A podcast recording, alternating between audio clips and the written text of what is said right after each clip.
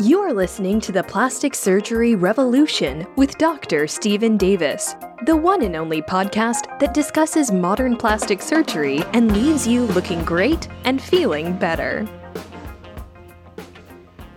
Welcome, everyone, to the Plastic Surgery Revolution. I'm your host, Dr. Steven Davis, board certified plastic surgeon. So, I want to talk with you about breast implants and breast lifts. Many times, those two procedures need to go hand in hand or be done at the same time, and for a variety of reasons. Many of you have had multiple pregnancies over the years, and some of you have really maintained a wonderful amount of your own breast tissue. However, the skin has started to get a little bit more saggy. The nipple and areola may not only be larger than you want them to be, but they may be in a very low position.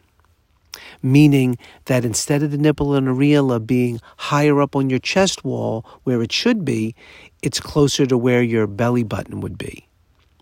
In that particular case, again, someone that has a good amount of your own breast tissue, and just a lot of extra skin and uh, a low hanging nipple and areola, the surgery really turns out to be a facelift for your breasts. It's literally a breast lift. And we can use your own breast tissue as the breast implant. It's actually a fascinating procedure, and it's something that when I explain to you when you come in, you really can't believe that it could look that good, and people will actually think that you had breast implants placed. But most of the time, this is really all that's need to, needed to be done. We're taking your own breast tissue, we're placing it and pinning it on a place on the chest where it's supposed to be, and then we are sculpting the skin redraping the skin envelope, if you will, around your actual breast tissue. Now, many of you want to stay as large as you could be, which is fine, that we don't really need to cut away any extra breast tissue. But some of you say, you know what?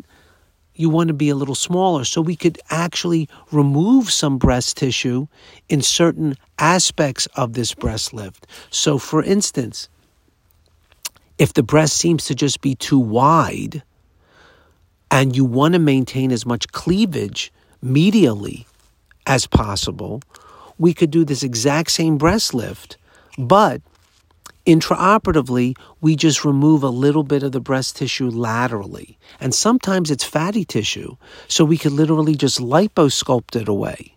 So all of these things end up leaving you with a much more well shaped, youthful, perky, lifted breast.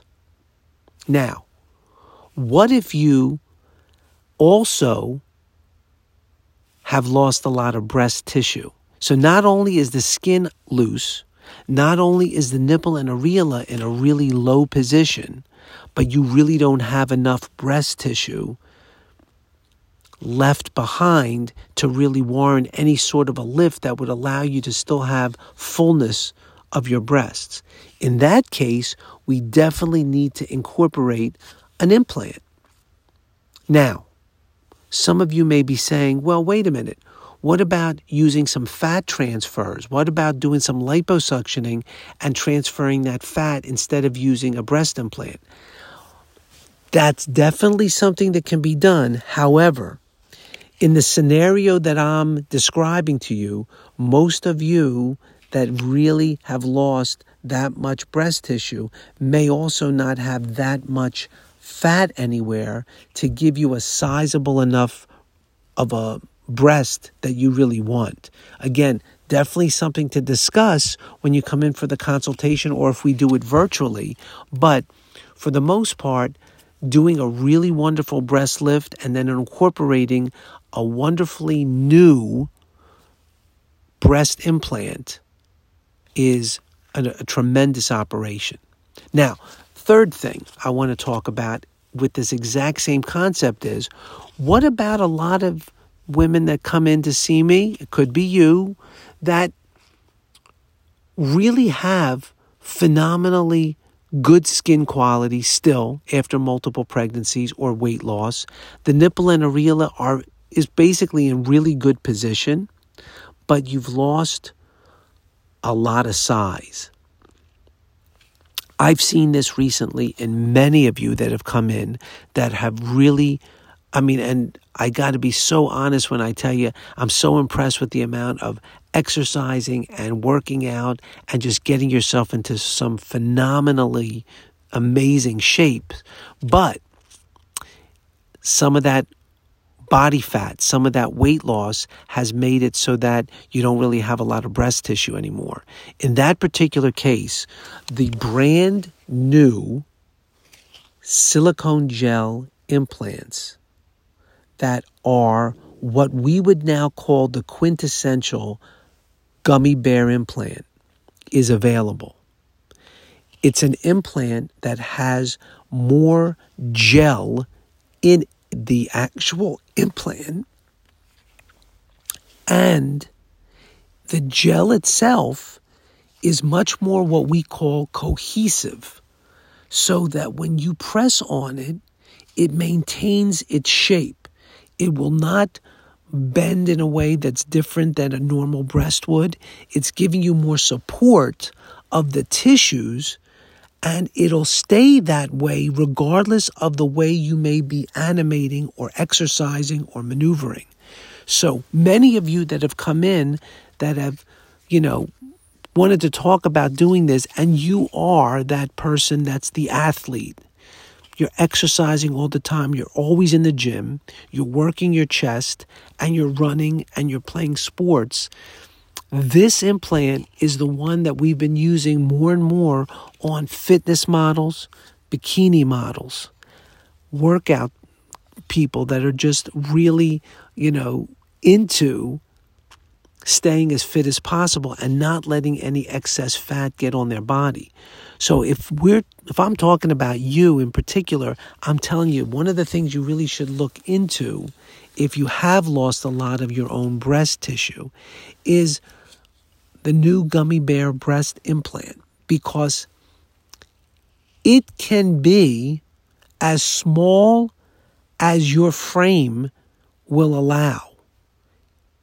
It does not have to be a breast implant like you used to think about years and years ago, or when you maybe have heard that your aunt or your mother or someone else had breast implants. These breast implants nowadays are literally designed to be placed in athletes, to be placed in people that really want to still be as completely active and athletic as possible. And I think when you come and really get a chance to feel these and see what they look like, you'll understand exactly what I'm talking about because I think they now have reached a level where it's almost like when we talk about an iPhone and it's gone to a new generation. This is the fifth generation, if you will, of making these breast implants with the more firmer gel that's being filled to a greater extent within the actual encasement of the implant. And it is uh, a marvel if you're really going back to when I was a resident and having to deal with the implants that we were using back then, and then going through all that series of time when we only had saline implants to use. This is a, a, revelation, if you will, in the world of breast augmentation. And again, there's a lot of things that we have to discuss when you come in to talk about these because we want to make sure about your family history of anything to do with breast cancer or breast, uh, any issues with other family members. We want to make sure that we're talking about all the different aspects of the implant itself. We want to make sure that you've had mammograms and then you're going to follow up with things, obviously. But for many of you that have really worked out, lost weight, got into this unbelievable shape only to lose a lot of your breast tissue, this may be the answer to a lot of the questions that you have. You've been listening to the Plastic Surgery Revolution. I'm your host, Dr. Steven Davis. and I'll be speaking with you again next week. Bye bye. Thank you for listening to the Plastic Surgery Revolution with Dr. Steven Davis. Please subscribe to our show in iTunes, Stitcher Radio, or whatever app you use to listen to podcasts. Keep listening, looking great, and feeling better.